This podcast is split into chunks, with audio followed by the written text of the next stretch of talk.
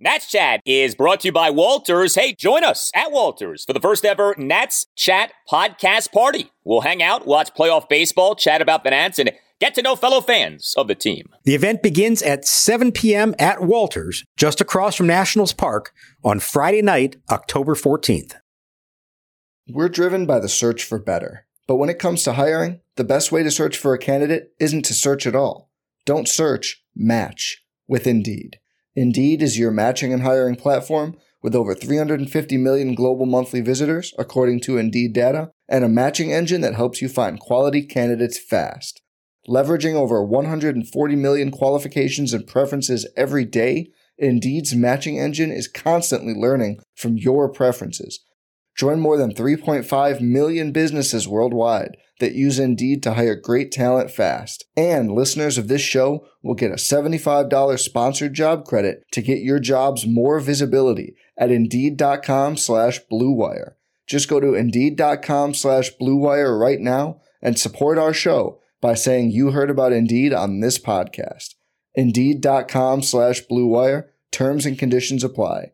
Need to hire? You need Indeed. Swinging a drive deep left down the line, hooking toward the corner, and it is fair and gone. A home run for Mark Canha. A three run shot here at the bottom of the first inning. The 1 0 pitch.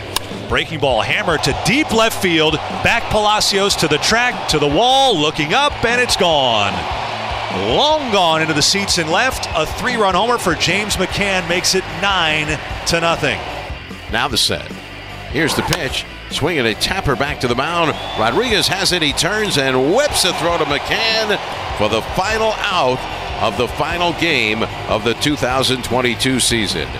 And welcome to Nats Chat for Thursday, October 6th. 2022, along with MASNsports.com Nationals insider Mark Zuckerman, who was at Citi Field in New York City. I'm Al Galdi, host of the Al Galdi podcast. They say that all good things must come to an end. Uh, what about things that aren't so good? Those things do end too. And the Nationals 2022 season certainly falls under that umbrella. And that season finally, mercifully, is over. The season ended in very fitting fashion a 9 2 rain shortened loss at the New York Mets on Wednesday night to conclude the single worst season that the Nationals franchise has had since moving to Washington, D.C. It's amazing how things can play out. This ended up being a Nats season that refused to end. The season that so many most wanted to end ended up refusing to end. This ended up being the very last game to conclude in Major League Baseball's 2022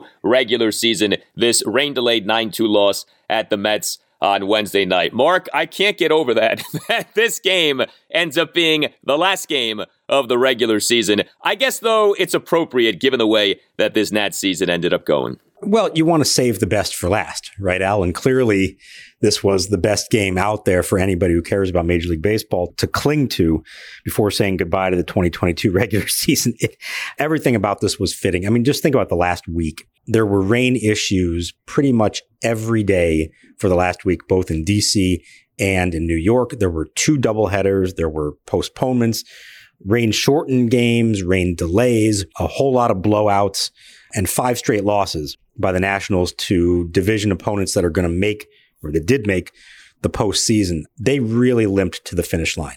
And while we did talk about there was a stretch there about mid August, mid September that they were playing much better baseball, better brand of baseball, much more competitive. They were actually beating some good teams. They limped down the stretch here, losing the last five. Four of their last five games, they trailed at one point by a score of eight to nothing or worse. And the other one, they were trailing four nothing. So every game here down the stretch against the Phillies and the Mets, they were down and they were down big. And it just underscored really, I think the biggest issue, biggest reason that they lost 107 games. And that is a starting rotation that does not resemble anything from what we grew accustomed to here between 2012 and 2019. If they are going to get this thing back in a positive direction, and there's a lot of different ways to do it, but it's clear they've said it's going to have to be through the rotation.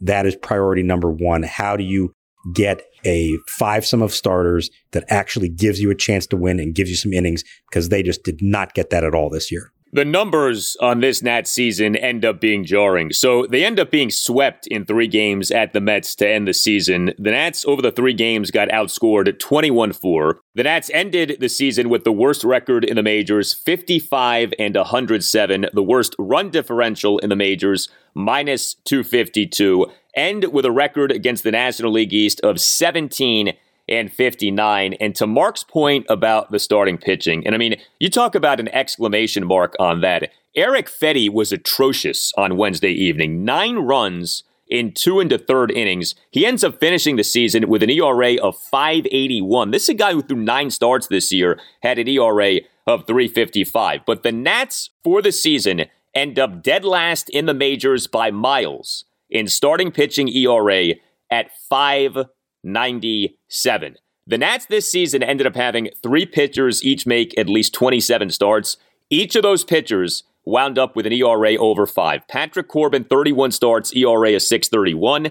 Josiah Gray, 28 starts, ERA of 502. And Erick Fedde, 27 starts, an ERA of 581. Boy, it feels like the days of Max Scherzer and Stephen Strasburg and, you know, peak Patrick Corbin and Jordan Zimmermann and Gio Gonzalez and Tanner Roark and Doug Fister and on and on we can go. Those days feel like a million years ago at this point with what was on display from a starting pitching standpoint this season. It really made so much of this so difficult to watch. And I think we realize now, maybe it took a while, but you realize just how fortunate we were to watch one of the best rotations, if not often the best rotation in baseball for years. And they have so far to go to get to that point. And the problem is it's not just where they need to go, but in this division, you, you gave the number 17 and 59 against the NL East, a 224 winning percentage, the lowest ever for any team within its division since divisional play began in 1969.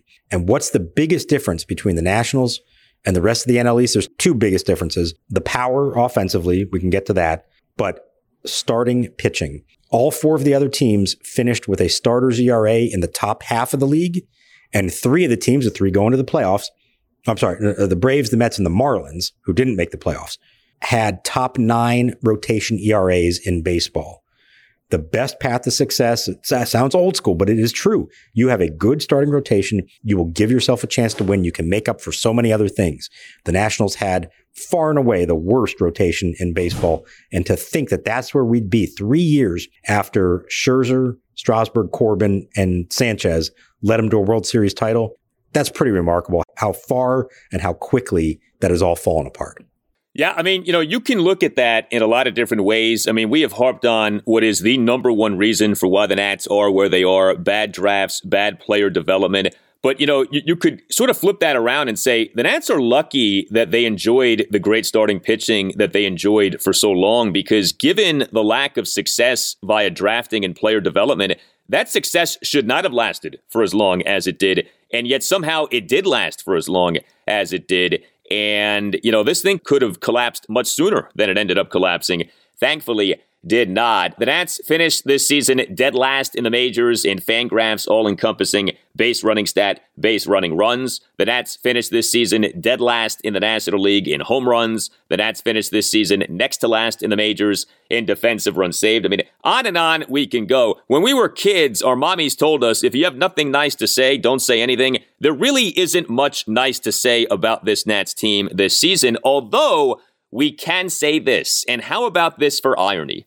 The Nats finished this season with the number 15 relief pitching ERA in the majors at 384. The Nats bullpen this season ended up being one of the team's better bullpens since the franchise came to DC. And of course, you think about all of the very good Nats teams that had shaky, if not bad bullpens, right? You think about especially like 2017 and the 2019 World Series championship team and that this Nats team, this atrocious Nats team, actually ended up having a pretty good bullpen. And it's kind of funny with this season ending loss at the Mets, you actually saw that bullpen on display. Fedde was woeful, but you saw good stuff from Erasmo Ramirez and Hunter Harvey and Kyle Finnegan.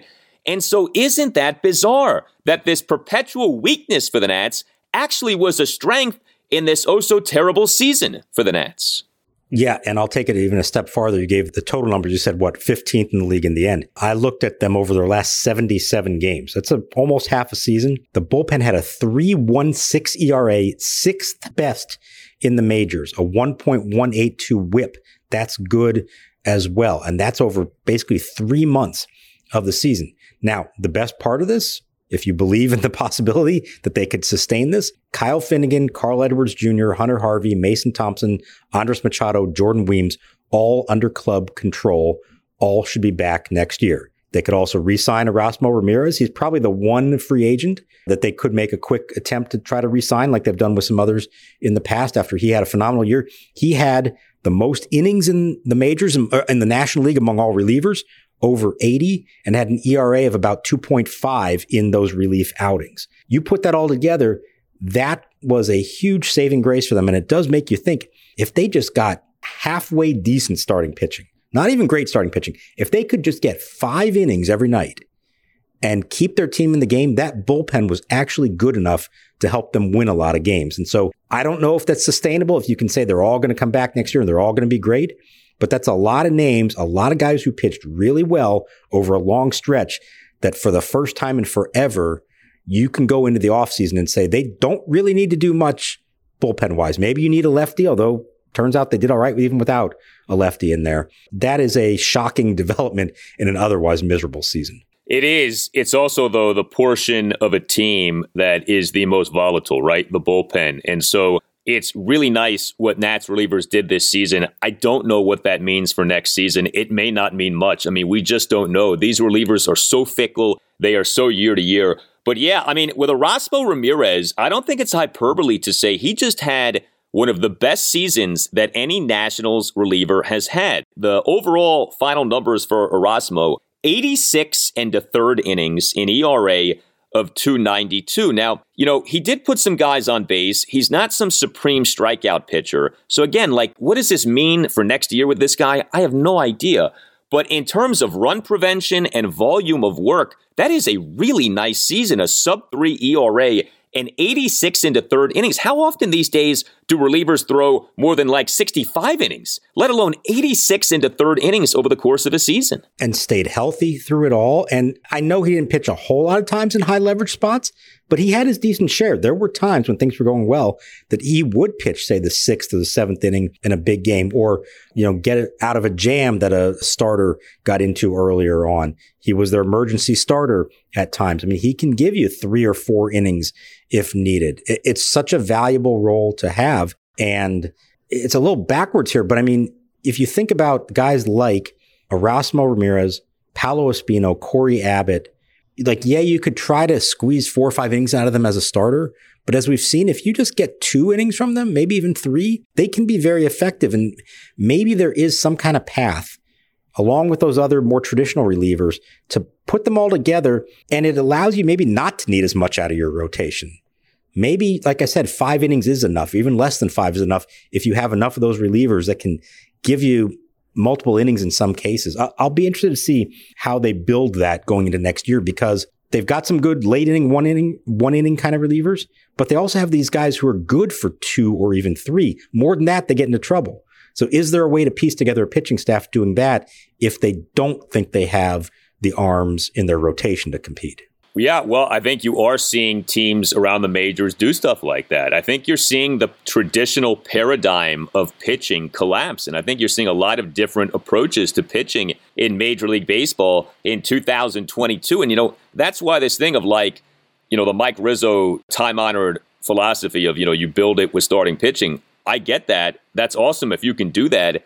Good luck doing that. Okay. Like, good luck developing a rotation to where you have five starters, each of whom you entrust start in and start out to give you six or seven innings. Like, good luck doing that. Okay, let me know how that works out, especially with this team, which can't draft and develop a pitcher to save its life right now. I mean, that's the other part of all this. Like, even if you somehow felt like you maybe could do that. This is not the team to be mounting that horse given the track record of the last, you know, seven, eight, nine years now. So I do think you have to be open to other things. I don't think you can just, you know, say it has to be the way that it was, you know, from 2012 through 2019. That was wonderful. That also is a dying being. How the Nats did that for that long. And especially with the frequency of starting pitcher injuries. And boy, have we experienced that with this team in recent years. I don't know how realistic it is to say, you know, we're going to rebuild the rotation to where it was as it was during the glory days. I think you have to be open to other ways of attacking starting pitching. Yeah, we do know that Mike Rizzo and Davey Martinez both still believe in the power of the rotation. Uh, whether they can make that happen, we'll have to see. It's going to make for a, a pretty fascinating off season, which, by the way, we are going to still have some episodes this off season, right? As we discuss whatever moves they make along the way. We are. We, you know, it was a lengthy negotiating process for you and me and Tim Shovers. It was not unlike the owners and the players during the lockout, okay? And things at times got a little contentious, if we're being honest. But yes, we struck a deal and uh, we are coming back for 2023. So we're super excited about that. And we will have off-season episodes uh, as news warrants. Now, we have no idea what this Nats offseason is going to hold. I mean, this could be a very busy and eventful Nats offseason, especially if the team gets sold. This could be a nothing happening Nats offseason, especially if the team does not get sold. So I don't know, but I know that you and I will be talking, and I'm looking forward to that. And, uh, you know, we are so appreciative of everyone who has listened to this podcast and downloaded and subscribed to the podcast. And we're thrilled to be able to say we will be back for a season number three. It is a remarkable thing. And, you know, if I could take a moment here just to, we're talking about how far the franchise has fallen.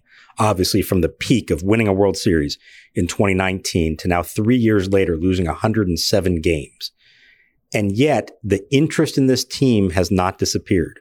We know it. We know the numbers. We know how many of you still listen to us every single day. And we can't thank you for that enough. It's because of you that we are going to be able to come back for a third season and continue to do what we love doing, talking about this team. Stick with us, stick with them. Hopefully 2023 brings some more interesting, some more competitive baseball from the Nationals and in turn gives us some different things to discuss. Although if it doesn't, we will still find a way to share with you our thoughts on how things have gone, even when they don't go well. Hey guys, it's Al Galdi for Window Nation. That season is ending. The weather is getting colder, but Window Nation has a great way to help you stay warmer and more comfortable and with incredible savings. Get two free windows with every two windows that you buy, plus pay nothing with no interest until 2025. Visit windownation.com or call 866 90Nation and tell Window Nation that Al Galdi sent you. If you act now, you can get your new Window Nation windows installed before the holidays. Window Nation windows will keep you warmer, will reduce energy costs, and will add to the value of your home. Take advantage of this special offer two free windows with every two windows that you buy, plus pay nothing with no interest until 2025. That's a deferred payment that impresses even the Lerners. Visit windownation.com or call 866 90Nation and tell Window Nation that Al Galdi sent you. That's windownation.com or call 866 90Nation and tell Window Nation that Al Galdi sent you. We're driven by the search for better. But when it comes to hiring, the best way to search for a candidate isn't to search at all. Don't search, match with Indeed. Indeed is your matching and hiring platform with over 350 million global monthly visitors, according to Indeed data, and a matching engine that helps you find quality candidates fast. Leveraging over 140 million qualifications and preferences every day, Indeed's matching engine is constantly learning from your preferences. Join more than 3.5 million businesses worldwide that use Indeed to hire great talent fast. And listeners of this show will get a $75 sponsored job credit to get your jobs more visibility at Indeed.com slash BlueWire. Just go to Indeed.com slash BlueWire right now and support our show by saying you heard about Indeed on this podcast. Indeed.com slash BlueWire. Terms and conditions apply. Need to hire? You need Indeed.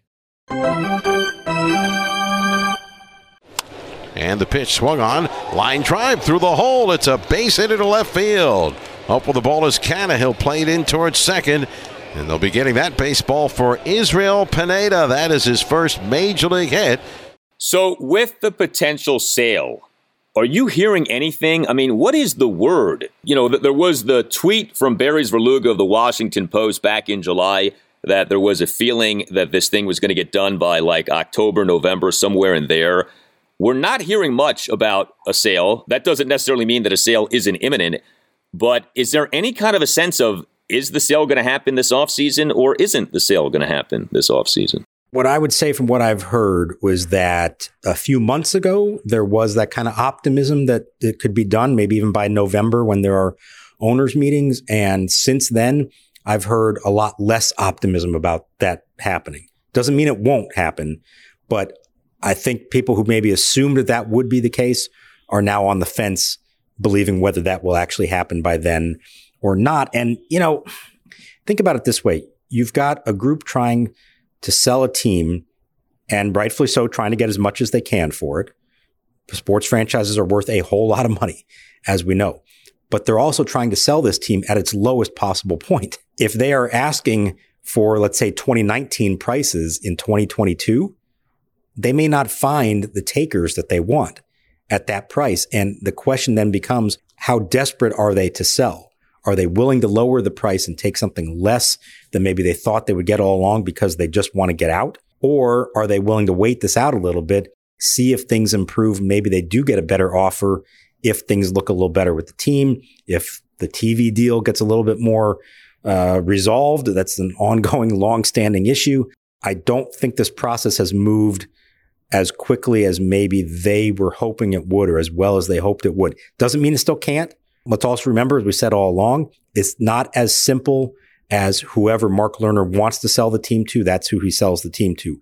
23 out of 30 owners have to approve a sale. So they've got to be on board with whoever it is that they're trying to sell it to. And so I think sense I get is that while it could still happen here within a few months, there is less optimism of that and that there is a chance that this goes on into the offseason and maybe into 2023. Wow. Well, that, that would be tough because I think everyone understands if the team is still owned by the Lerners this offseason, the team ain't going to be spending much money this offseason. Because if you're about to sell the team, why are you going to all of a sudden start making significant financial commitments with the team? Yeah. And I think the difficult part of all this if Mike Rizzo knows, okay, this is happening in the next couple months and it's going to happen in November, even early December, that still gives him the opportunity to have a full off season to try to go out and do whatever he thinks needs to be done. And if he has an ownership group saying, hey, you can spend this amount to go try to improve the team, he'll do that. But if this thing drags on, and even if they are sold, but if it doesn't happen until January,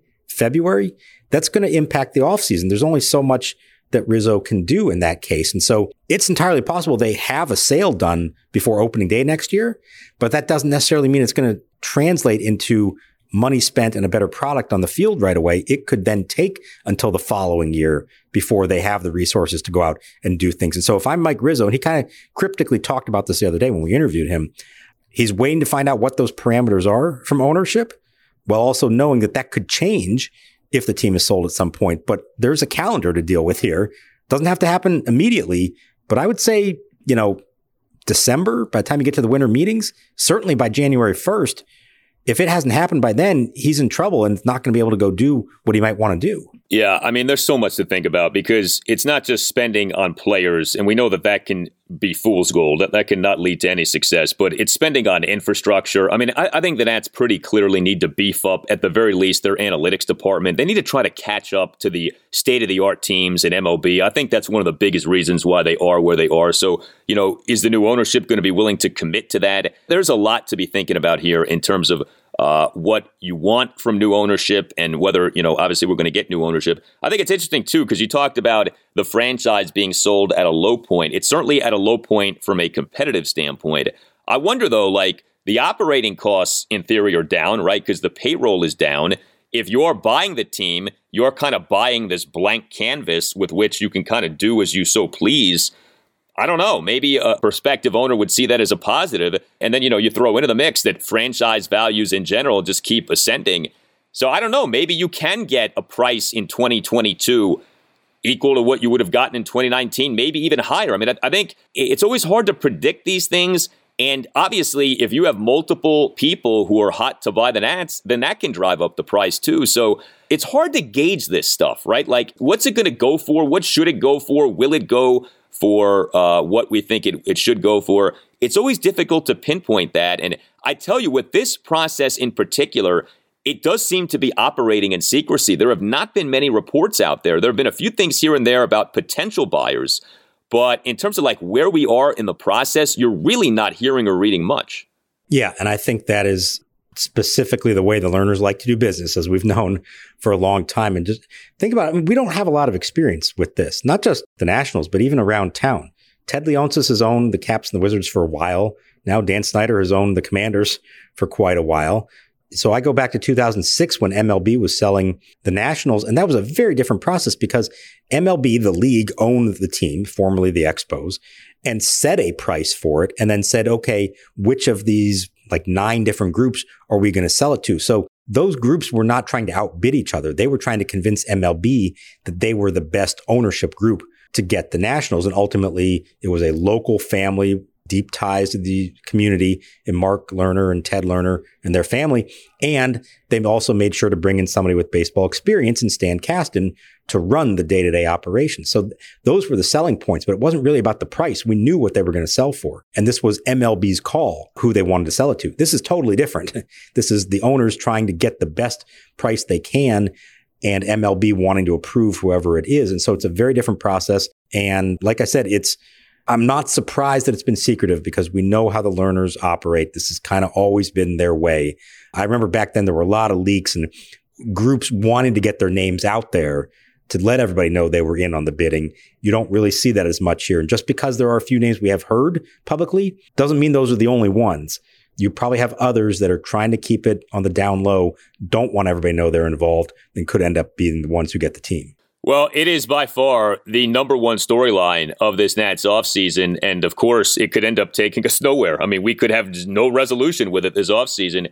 We just don't know. But there is so much to be thinking about right now if you're a Nats fan. There is so much uncertainty right now if you're a Nats fan. But, you know, that's part of what makes talking about this team so interesting. And uh, we're thrilled to be able to say that we are going to continue to do that with you. We are also very happy to say that we will be hanging out with you within the next couple of weeks here. Uh, the first ever Nats Chat podcast party, Friday night, October 14th at 7 at Walters, right across the street from Nationals Park. The home base of the Nats Chat podcast is Walters, and so we'll be there on Friday night, October 14th, beginning at 7 o'clock. So we're very much looking forward to that. And like we said, episodes as news warrants. I guess in terms of what is in the immediate future of the Nats, what's kind of next on your radar as the Nats offseason gets going here? Honestly, it's probably the ownership question more than anything. There's not a lot of roster maneuvering to be done. They don't have, I mean, they have some free agents, but it's not a lot of guys that you think they're going to be bringing back. The Nelson Cruz, Steve Cishek, Cesar Hernandez types. I think Erasmo Ramirez is the one you could see them maybe jumping on to try to do it. But so many of these other guys are still under team control. If they want, and I'm not saying it's the right way to go, but if they want, they can bring back the majority of this team next year and not have a whole lot of changes to it. You can argue whether that would be smart or not, but they could do that if they want. So there's not a lot of roster decisions in the immediate future. There are some questions once you get around a non-tender time in uh, November and December. There will be a winter meetings for the first time in three years. It'll be the first one since the 2019 winter meetings after the World Series, going back to San Diego.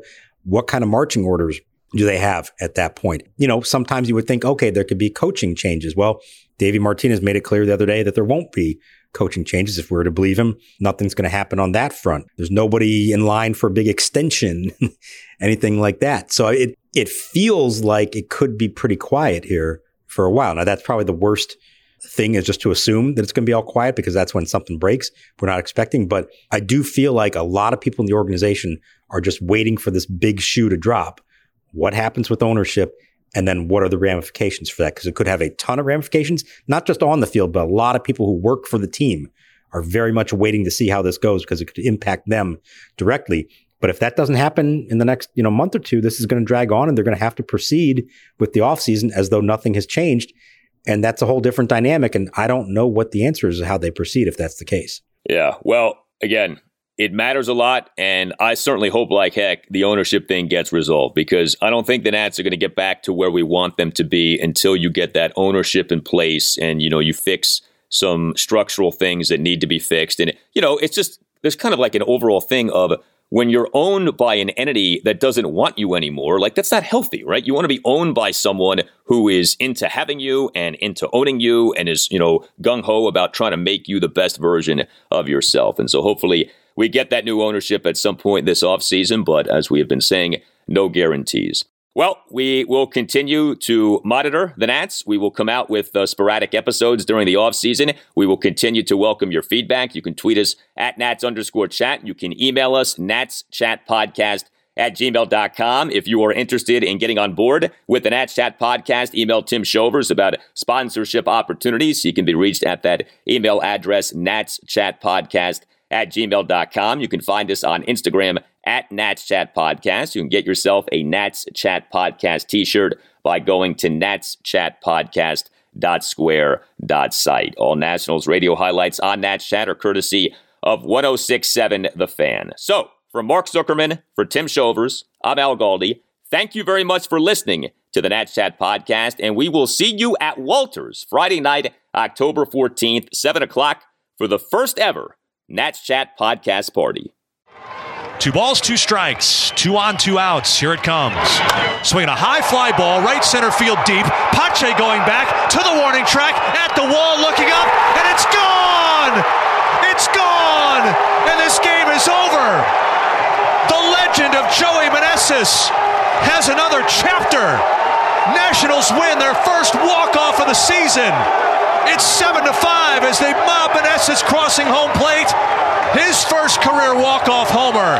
A three-run shot just over the wall in right center field. And the Nationals celebrate their first walk-off in 2022, courtesy of Joey Meneses. Wow! I'm Mark Chapman. Welcome to the Planet Premier League podcast. Each week, Cesc Fabregas, Nedum Onuoha, and myself talk all things Premier League. As a player, you don't have time to talk. No. You don't have time to make a plan. You just need to deal with wave after wave after wave. We watched Coach Carter, and he said, "Oh, afterwards, the game's just about doing this for your teammates." And I remember looking around halfway through the film, and half the squad was asleep. Planet Premier League. Listen wherever you get your podcasts.